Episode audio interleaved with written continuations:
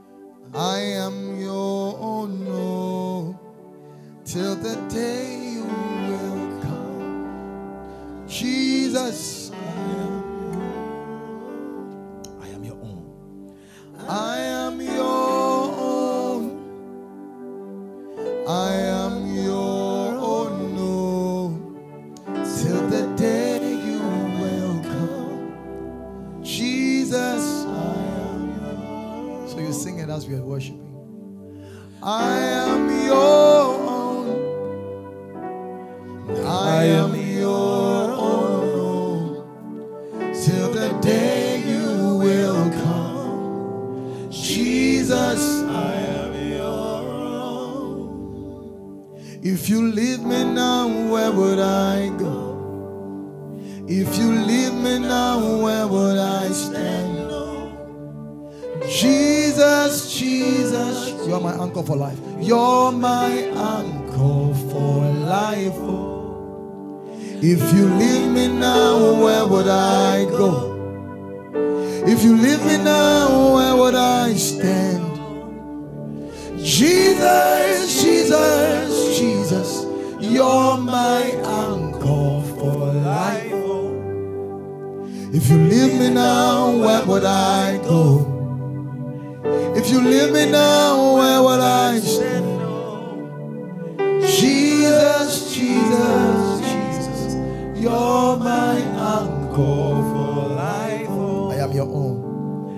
I am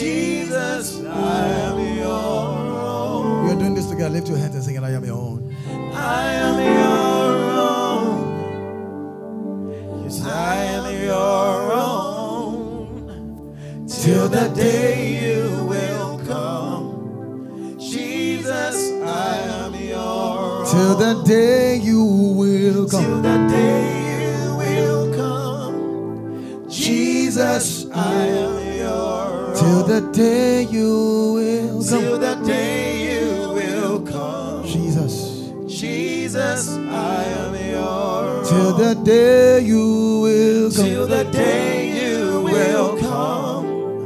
Jesus, I am your Till the day you will come. Till the day you will come. Jesus, I am your Till the day you will Till come. the day you will come. Jesus, I am your Till the day day you will come. Jesus.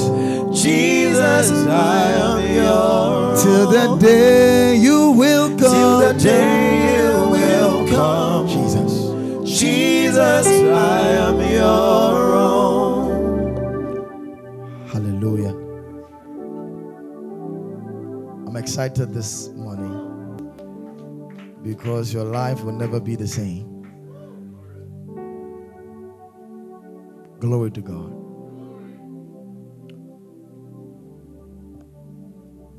Now I need your hearts to be opened. Father, pray into the hearts of your people. I ask that your hearts be opened, flooded with the revelation knowledge of your Son Jesus. Fill them with the knowledge of your will in all wisdom and spiritual understanding that they will walk worthy of you unto all pleasing. Let me not fear the faces of men, but stand as a servant of Christ and utter the very oracles that will bring transformation. Let this word bring them cleansing. Let this word bring them conviction. Let it not be a message, let it be life. And cause this word not to come in word only, but in power and in the Holy Ghost and in much assurance that they will look like you in every way. In Jesus' name. Amen. All right, so uh, we're being on a series we've been discussing. The Holy Spirit is sharing something amazing with us on the battle for purity. And this, I believe, is a very crucial subject in these last days because one of the tools that the devil is using to destroy the church today is lust. And this is a serious matter.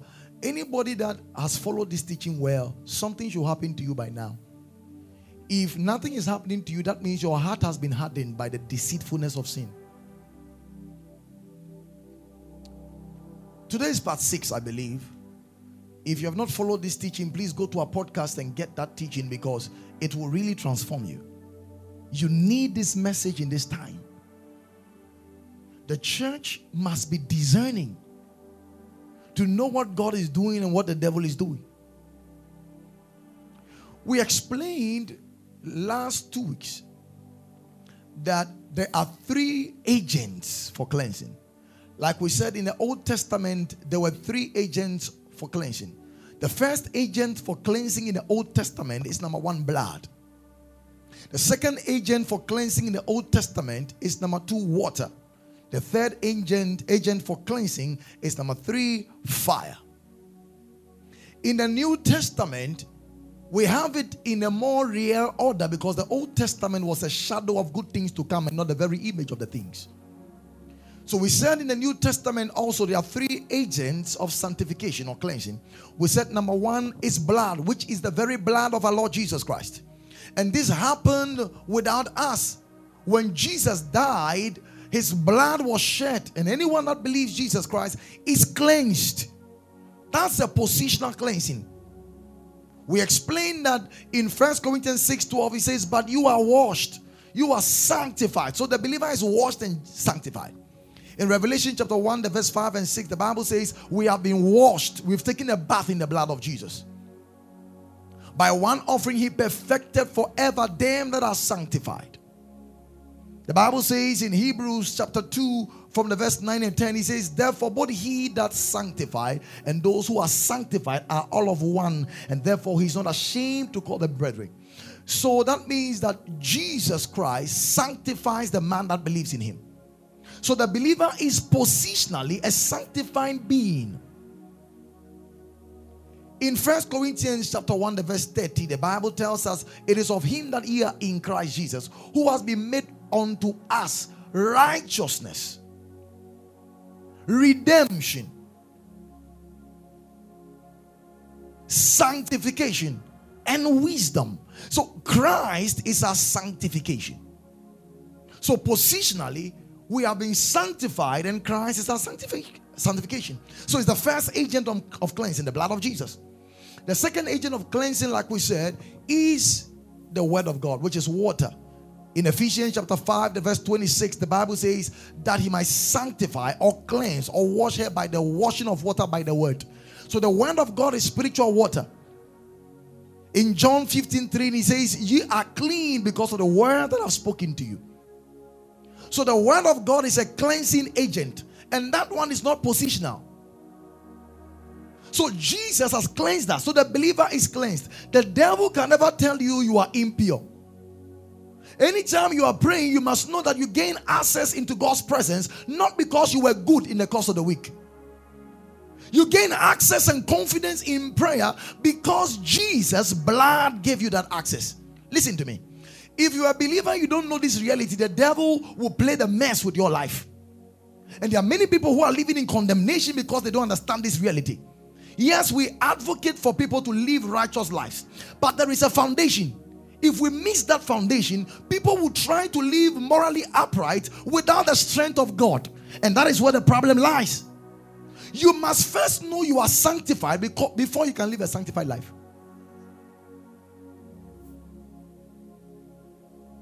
Praise God. So the blood of Jesus gave us access. Never ever think you are right before God because you did some right thing. You are right before God because Jesus did the right thing in shedding his blood. And through faith in his blood, you have been justified, washed, and cleansed. Tell someone, I'm so clean. Like so clean. Hallelujah. So faith is our wash. When we believe in Jesus Christ, we are washed. Tell someone, I'm washed. I'm clean. So the second agent is, is water, which we call the word of God. With that one is not positional.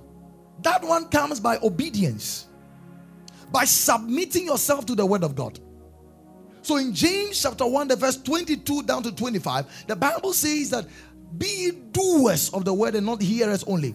This particular agent of sanctification is not objective, it is subjective.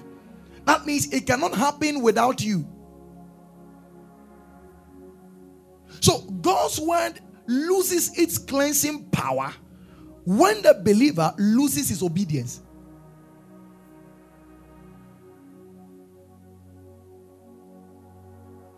You restrict the potency of God's word. You know, God's word created this world. That means God's word is powerful. But I'm telling you, God's word can be powerless in your life when you don't obey it. So, this second agent of sanctification comes by obedience. It's subjective, it's a subjective experience. If you don't obey it, you won't see that cleansing. The third agent of sanctification, we said it is what which we call fire.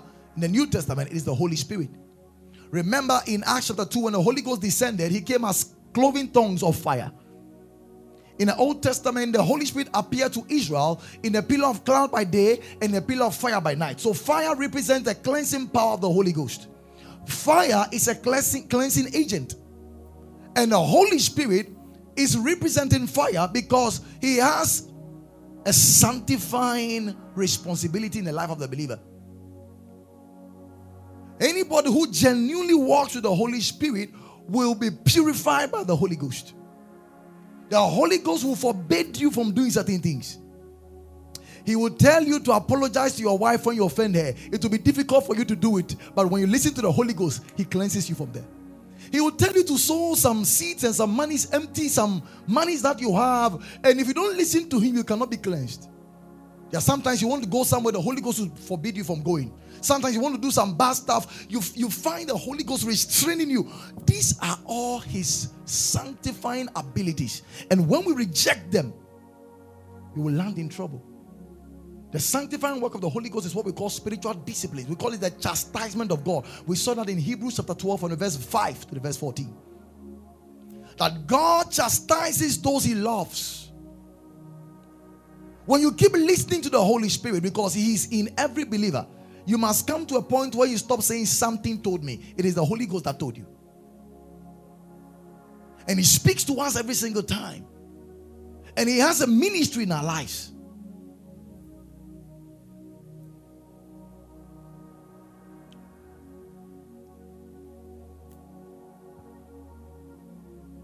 Hallelujah. So let's quickly go into today's message. Let's let me get you some verses. Second Timothy chapter 2, the verse 19. Now I need you to listen to this teaching carefully because something will happen to your life. That's what I can say to you.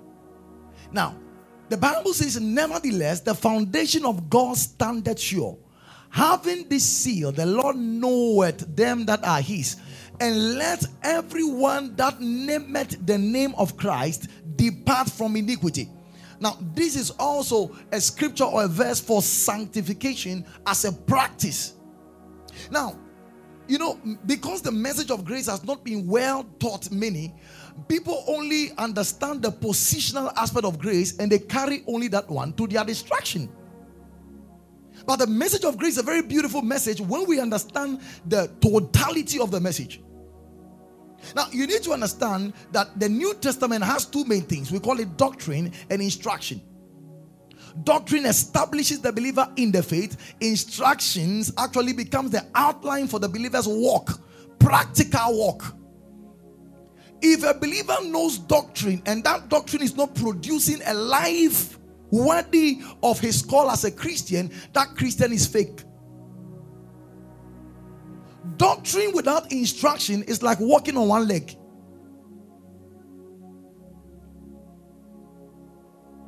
If you are the righteousness of God in Christ Jesus, it must produce the fruits of righteousness. If the love of God has been shed abroad in your heart, you must be a loving believer. You can't say you have the love of God and can't forgive. That's fake Christianity.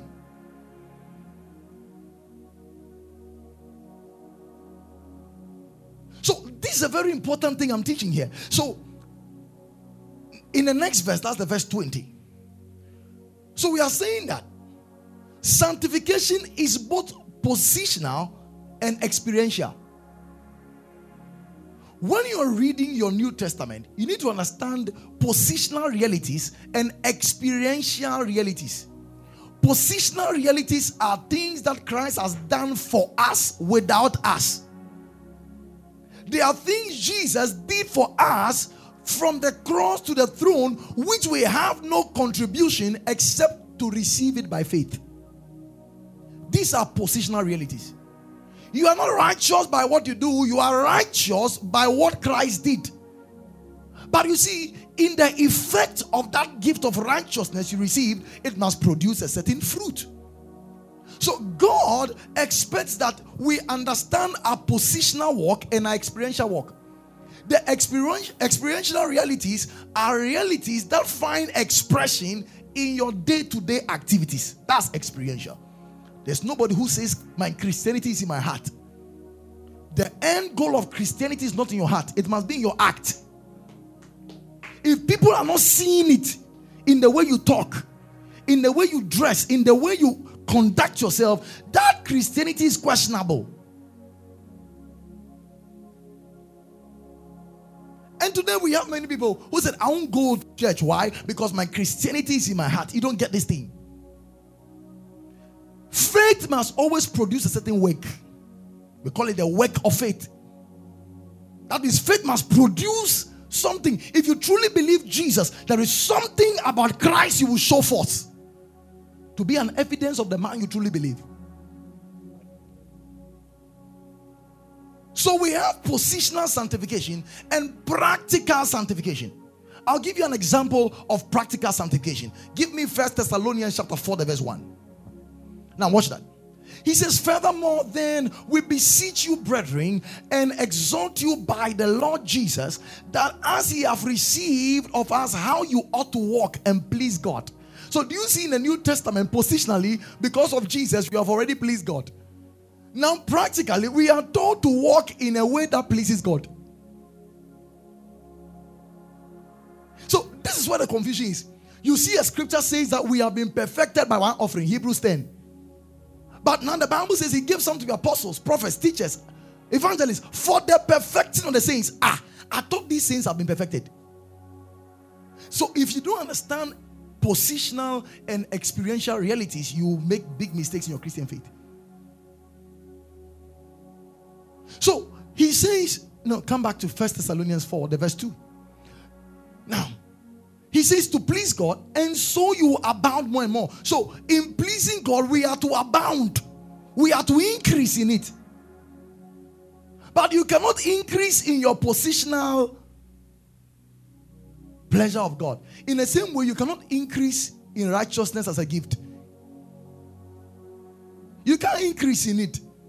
Your righteousness is a gift received. It's, it's not like the full price that goes up and down. It is a person who is the same yesterday, to them forevermore. But in your conduct, you can grow. You can bear more fruits of righteousness. So this verse in the verse 2, come back there, the, the verse 2. He says, For ye know what commands or commandments we gave you by the Lord Jesus. So, do you see that there's a difference between Old Testament commandments and New Testament commandment? The Old Testament commandment was not evil, it was good, but man was spiritually dead. So, the law is not bad. The Ten Commandment is not bad. The challenge was that it was man that was bad. How was he bad? He was dead. If I go to the hospital and I go to visit my best friend and I'm told your friend is dead, I ask, What killed my friend? And they tell me, Bad eating habits. So I quickly go to my car and I take a very good book, healthy book on Reader's Digest. And I come to the dead body and I said, Dead body, when you wake up in the morning, you have to go to the gym. Dead body, you have to eat a lot of carrots. Dead body, drink a lot of water. What am I doing? I'm reading a very good book, but to a dead man. And dead men don't respond. That was what the law in the Old Testament was. The law was good, but man was dead. So man did not need law, he needed life.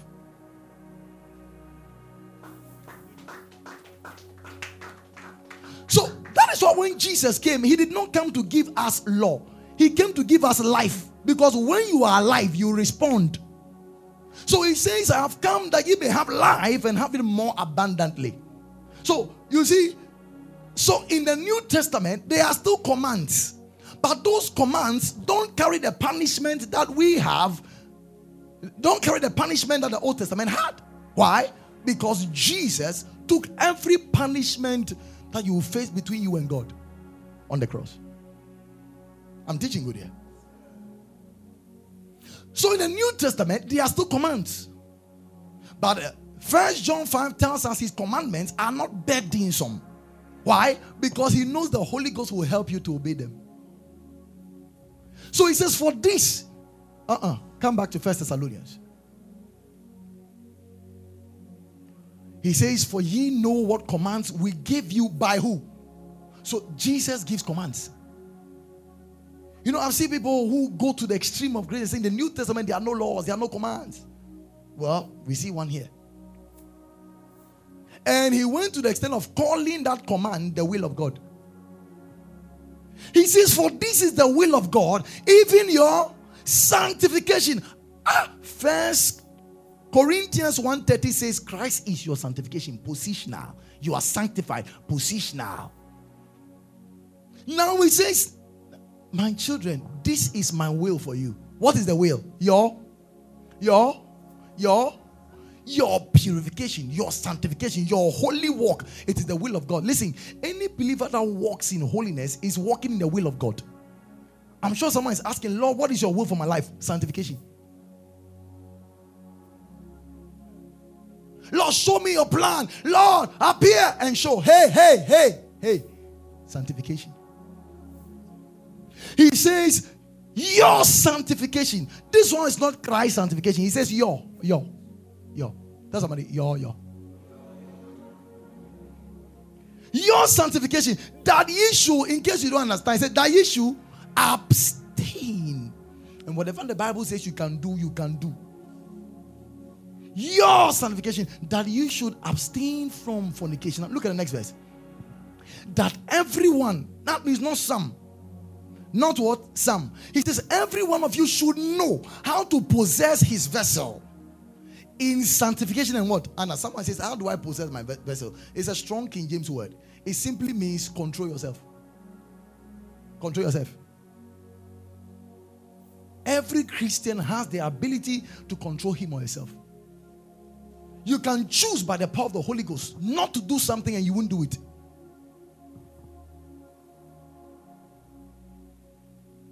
There is nothing like I can't stop in Christian language. Anyone who says that is ignorant. You don't know scripture. I can't stop. I started doing it from age 15. I can't stop. It's a lie. It's not Bible talk. No, I need to confront that belief system because it has been the excuse people use that uh, it has been with me. They gave birth to me like that. I was born in that home. That's what did. My father married four. Me too. I'm beginning to have uh, my condom. Ma. Hey, hey, hey. You are using your father's mistake as an excuse to continue in what Christ has delivered you from. It's not me. It's not me. It is who? You see, you see, you got to be delivered from that thinking. Oh, I'm teaching good here. Now, he says, then each of you will control his own body. You have control over your body. And live in holiness and honor. And mind you, that's control. It's not you going to bring a woman and you're trying to control yourself. You, you shouldn't have brought that person in the first place. Because there's no control in that area.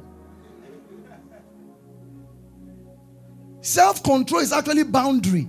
It is not when you're in trouble and you're saying, eh, eh. Uh, eh will be ah. you setting boundary is self control.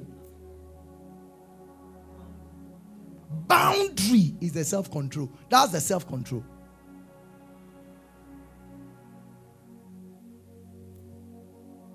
When it comes to me and the opposite sex, I'm very careful.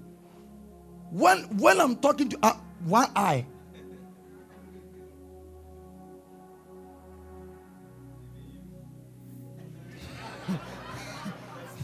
you don't know this thing. Because I know I'm not a spirit being.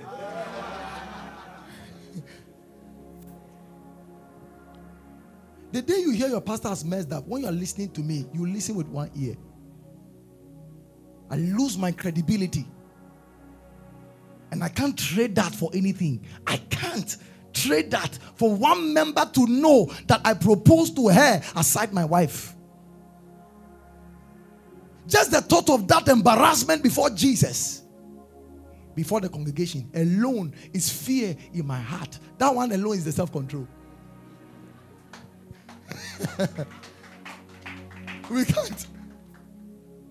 We can't.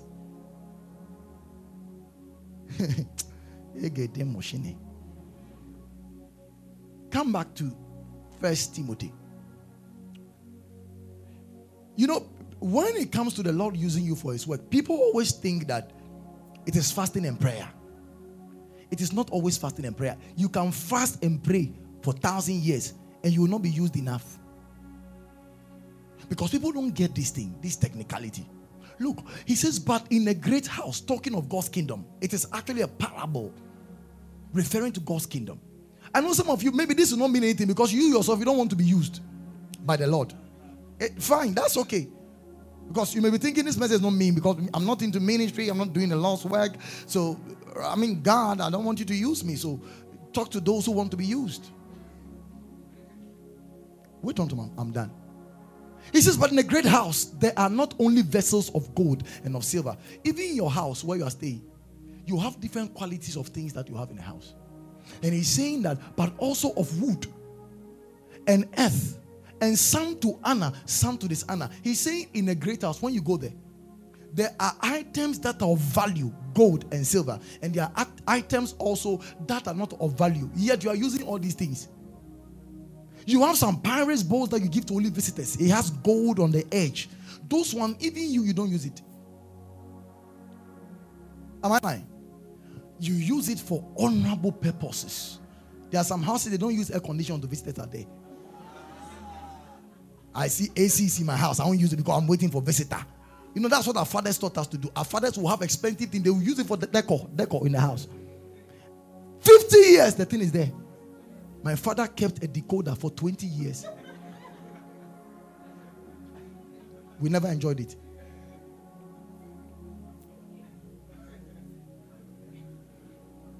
Some to honor, some to dishonor. Now, so do you know that almost everything in your house can be used? Do you know that Asisingra has use? Do you know that Paris bow has use? In the same way, Asanka also has use. But the kind of use is the problem. The rubbish collector, he has use. In other words, everything you find in your house, that great house, is usable. But what kind of use is it used for? Either for honorable purposes or for dishonorable purposes. Now he's telling us how we, we can be able to position ourselves to be used for honorable purposes. He says, if a man, that means there are conditions even in the New Testament. That's what people don't know. He says, if if there are conditions in the New Testament, if a man, that means he's giving you an opportunity, you can choose not to. So if you are fasting, praying hours, this thing is not well checked in your life. It could be a waste of time. He says, If a man therefore purge himself from this, he shall be a vessel unto honor, sanctified. I thought you already sanctified. Now he's talking about the second level of sanctification. That man will sanctify and meet for the master's what? Use and what? Prepared unto every good work. So there is a sanctification that was done by Christ, and there is a sanctification that prepares you for God's work. That one you must do it.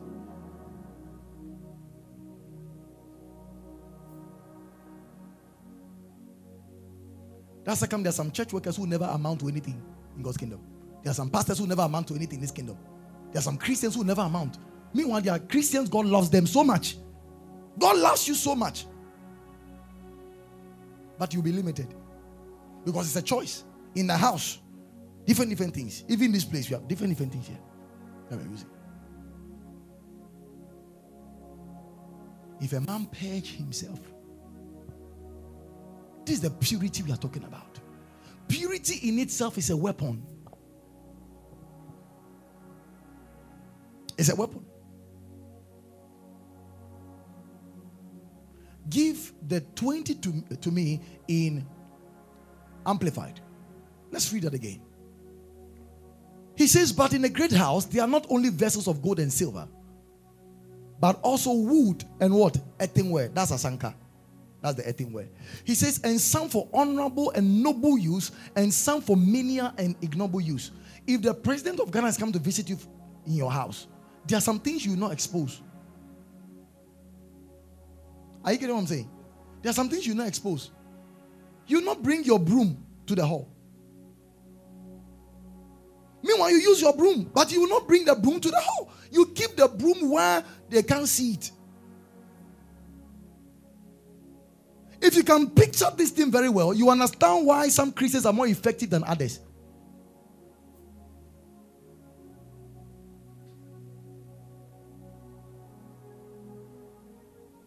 Why some people are growing more spiritually than others. Why some people seem to be experiencing the love of God in another way that some other believers who know God loves them are not experiencing.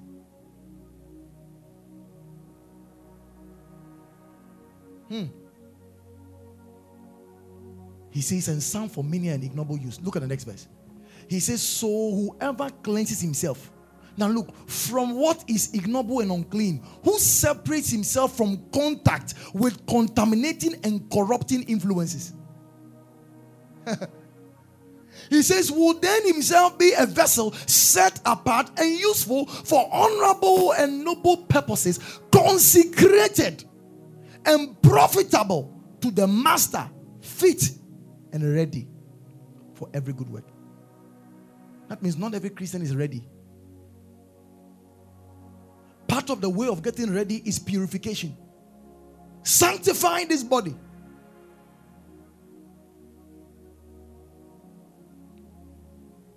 By you not being contaminated. Listen, I'm telling you, if you're a Christian, there are some Christians you must not watch. There are some movies you must you must not watch again.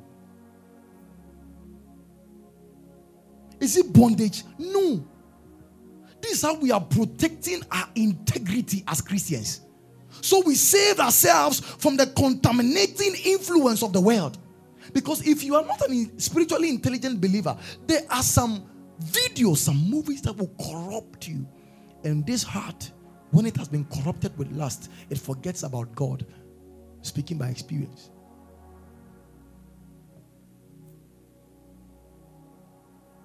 One of the dangers of lust is that lust will always rob or erase God from your memory and your heart.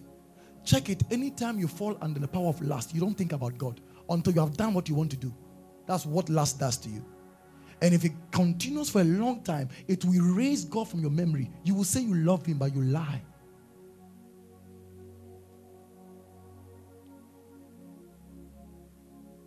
Listen, we want genuine Christianity. I'm telling you, we want genuine Christianity. We don't want professing Christianity.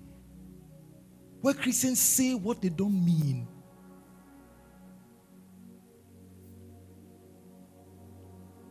Look at Second Corinthians chapter 6, verse 14.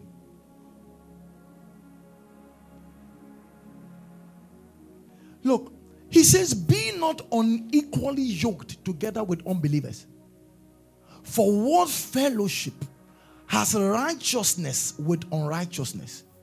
And what communion has light with darkness? Please, if you have a diary or notebook or something you're writing on, we are going to explain all these things one after the other. So you're going to write righteousness and unrighteousness. He's giving you the big difference. So you don't, you know, there are people who don't want to offend people from other religions. So they say that we are all one. Listen, we are not one. And you see, the fact that we don't want to offend people does not mean we should hide the truth. We are not the same. And the Bible is telling us there is a difference between Christians and non Christians. And we shouldn't be afraid. People will be offended. They will insult us. It's normal. But Jesus says, I am the way. We cannot trade that reality because we want to please people. In First John 5 13, he says, For this is the record. It's a testimony that God has given to us his son. Eternal life. He says, Whosoever has the Son has life. Whosoever does not have the Son does not have life. There is no middle ground to say we are all serving one God. I am telling you, we are not. The Bible is making the difference clear here. He says, Be not unequally yoked together with unbelievers. I'll, I'll give you an example. To be unequally yoked with an unbeliever is like taking a horse and taking a donkey and trying to put a yoke for them to grace a field. Do you know that you need the same animal of same size to be able to put the yoke on them for them to graze the ground? You know that? When you are unequally yoked together with an unbeliever, it's like a horse and a donkey, different heights trying to graze. That's the difference between you and the unbeliever. And mind you, he didn't say don't have an unbeliever who is a friend. The context of this is influence. So if you have an unbeliever and he has more influence over your life, there is a problem. There is a big problem.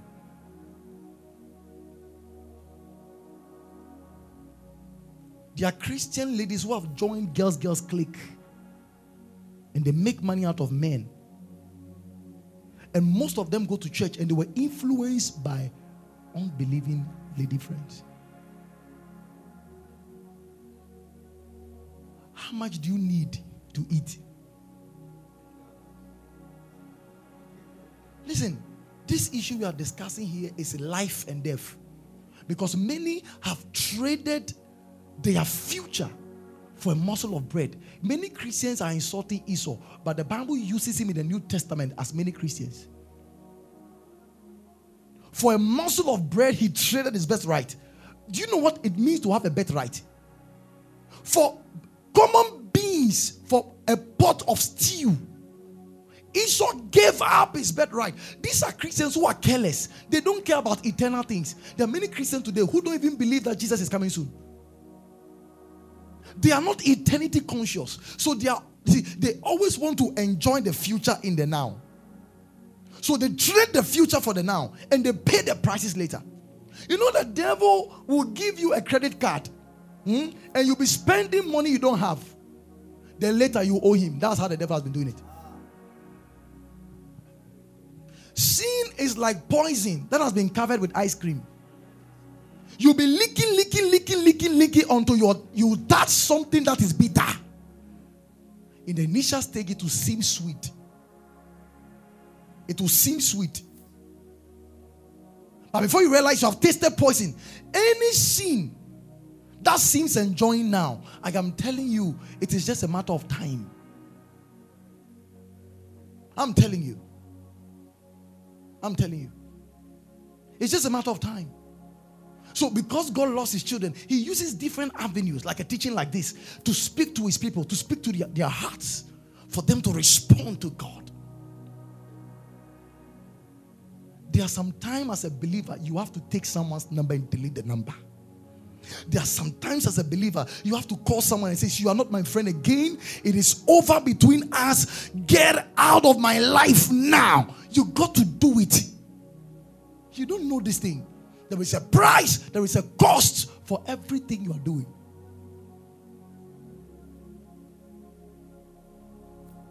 It will pain you when you are out of that relationship. It will pain you. But that pain that you go through temporarily is better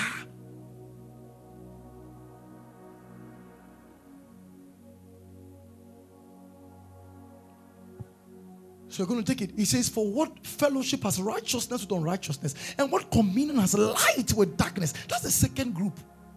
Listen, he's, he's giving us some deep stuff here. I'm going to explain. You'll be shocked. So, number first group is righteousness and unrighteousness.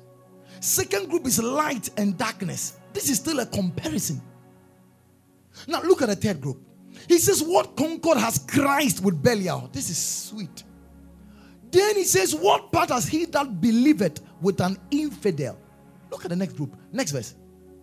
And what agreement has the temple of God with idols? He says, For ye are the temple of the living God. As God has said, I will dwell in them, walk in them, and I will be their God, and they shall be my people. Next verse. He says, Wherefore, come out from among them. This is New Testament talking to Christians. Come out from amongst them. This is talking about separation. Come out from among them and be what? Separate. Say it who? Their Lord, not Moses. And touch not the unclean thing, and I will receive you. I will explain what it means by that soon. Next verse and I will be a father. Is God not a father? Why is He making it look like a promise? Listen, I battled with this thing until the Holy Spirit explained it to me. Because God is a father. Why is He saying, if you don't do this, then I'll be your father? I'll explain soon. He says, and ye shall be my sons. Are we not sons of God? He says, You shall be my sons and daughters, here the Almighty. Let me explain. Now, we took the first group, right? What was the Apostle Paul telling them in the first group of people? Righteousness and unrighteousness. It describes the whole sphere of moral behavior. So the first group, which is righteousness and unrighteousness, is speaking of the moral behavior of both the unbeliever and the believer. So when he says what agreement or what fellowship has righteousness and unrighteousness, he's speaking of the moral behavior of the two. One will always do what is unrighteous, one will constantly do what is righteous, in as much as he may make mistakes or have weaknesses. He's saying that believer should be known for his righteous living or moral living. So, one of the things that tells a difference between a believer and an unbeliever is his moral behavior. That is what he's saying. What fellowship has righteousness with unrighteousness? Speaking of moral behavior, that's number one. Number two, light and darkness, has got to do with intelligence to, to the as to the things of God. Light and darkness has got to do with the intelligence as to the things of God. Intelligence into the things of God. That's light and darkness. The unbeliever is not only in darkness, he's darkness, he is ignorant. The believer has light, and he himself is light. So the believer has touched some intelligence in God, the unbeliever that has not touched yet. So that means that the unbeliever, what he's doing, he's not aware. He's blind. He's darkness. So the Christian cannot have an excuse for not walking in the light. So the second comparison is speaking of spiritual intelligence into the things of God. There are some things you know about God, and because of that, there are some things you can't do. The unbeliever is living in darkness, and in his darkness, he does not have the intelligence. You know, a dog can sleep with another dog publicly in front of a group of people, and the dog does not, he, he does not fear. Unbelievers can behave that, in fact, there are three kinds of men we have the natural man, we have the carnal man, and then we have the spiritual man. The natural man is one who does not know the Lord. The word natural man in the Greek means animal man. So there is no difference, technically speaking, between an animal and an unbeliever. Animals move by impulse. What they feel like doing, they do it. What they think like doing, they do it. That's how a man who has not met Jesus thinks because he's in charge of his own life. But you see, there are some of you, there are some things your, your conscience just doesn't want to. It is because you are light. It's because you are light. There is a certain light in you, a certain intelligence you have about God. Are you seeing that? Number three, Christ and Belial. He says, What concord as Christ and Belial? Now, that describes the realm of authority. In other words, the person or thing whom one acknowledges as master in his life. The person or thing whom one acknowledges as master in his life. So, Christ and Belial is referring to the realm of authority. Who is in charge of your life? who is master. So he's saying with the unbeliever, Christ is the authority over his life, which he acknowledges. With the unbeliever, Belial, an idol or a demon or a devil is in charge of his life. That's what the Bible is saying. So he's giving a comparison that the believer is ruled by Christ. That means Christ becomes his master. And if Christ is your master, you don't walk by feelings, you walk by obedience. I've told you there is a reason why Jesus is both Savior and Lord. As Savior, He saves you. As Lord, He rules you. As Savior, you must believe Him. As Lord, you must obey Him. And if Jesus is not Lord of your life, He's not Lord at all. So there are many who are professing, I am saved. Christ is my salvation. I am born again and I speak in the Holy Ghost. But that's all there is. They are saying, I'm born again. I'm born again. I'm born again. That's their only language they know. They have not acknowledged the Master. So he's saying the difference between the believer and the unbeliever is who one of them acknowledges as master in charge of their lives. I am telling you, if many Christians have acknowledged that Jesus is truly master over their lives, there are some things they will never think of doing. You don't know who's in charge of your life. I'm telling you. Unbelievers do what they do with confidence because they know who's in charge. They know how they won the election. They know how they won the votes. So they sacrifice bingy. They are faithful to the altar they are worshiping. They don't make mistakes. Every six months they service it. Because they know who rules their lives. It is only Christians who, who don't acknowledge who is in charge of their life, who their master is. So a believer will, will actually prove that he's a believer by how he behaves concerning who rules his life. Next, he says, What part has the he that believed with an infidel? This is speaking to faith. It's the realm of faith. What have you believed in? Who have you believed in? So you you separate yourself from the influences of an unbeliever because of your faith, what you have come to believe and who you have come to believe. Many of you have never said no to certain options unbelieving carnal uh, people have given to you. You have not been able to demarcate it. Even my pastor friends, there are some things they can't suggest to me. They can't.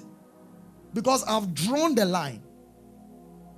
This is what I believe in Him. Some of you are loose believers. Loose believers. Anything goes. Anything goes. If it sounds good. Sometimes the doctrine you have believed may not sound good, but that is what saves you.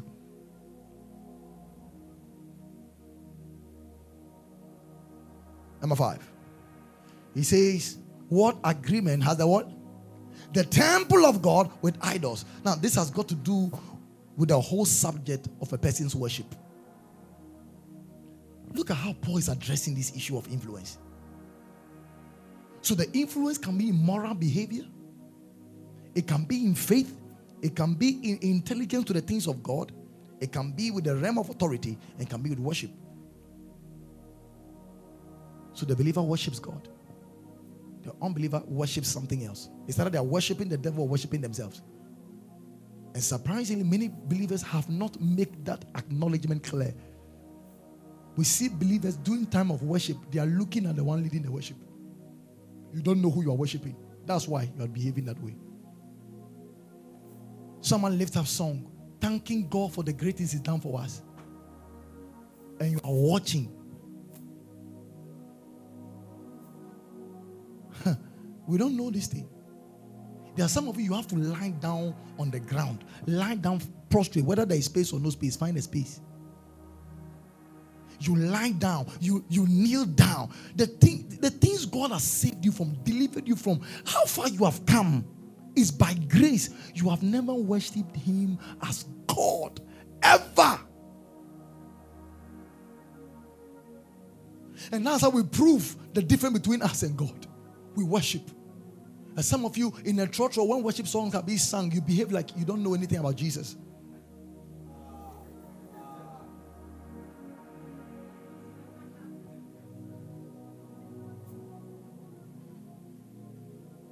A pastor is preaching a good message in a car. A good message in a car. You behave like you have not heard him. Put earpiece in your ears. Listening to who? Chris Brown. I understand. I know. You don't know who you worship.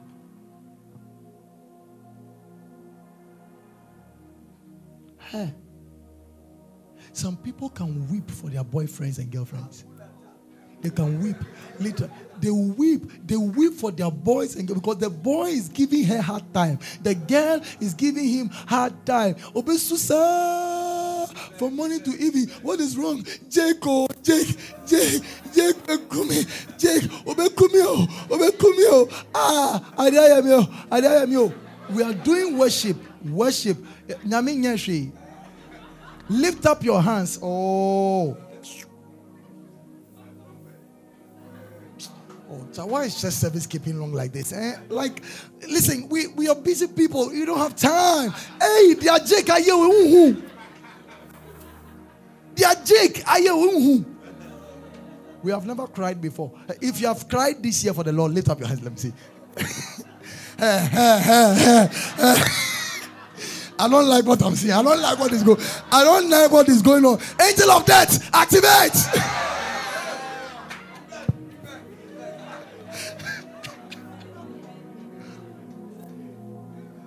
you have never cried for the Lord. Mean to me, me da wasi mintumi minda wasi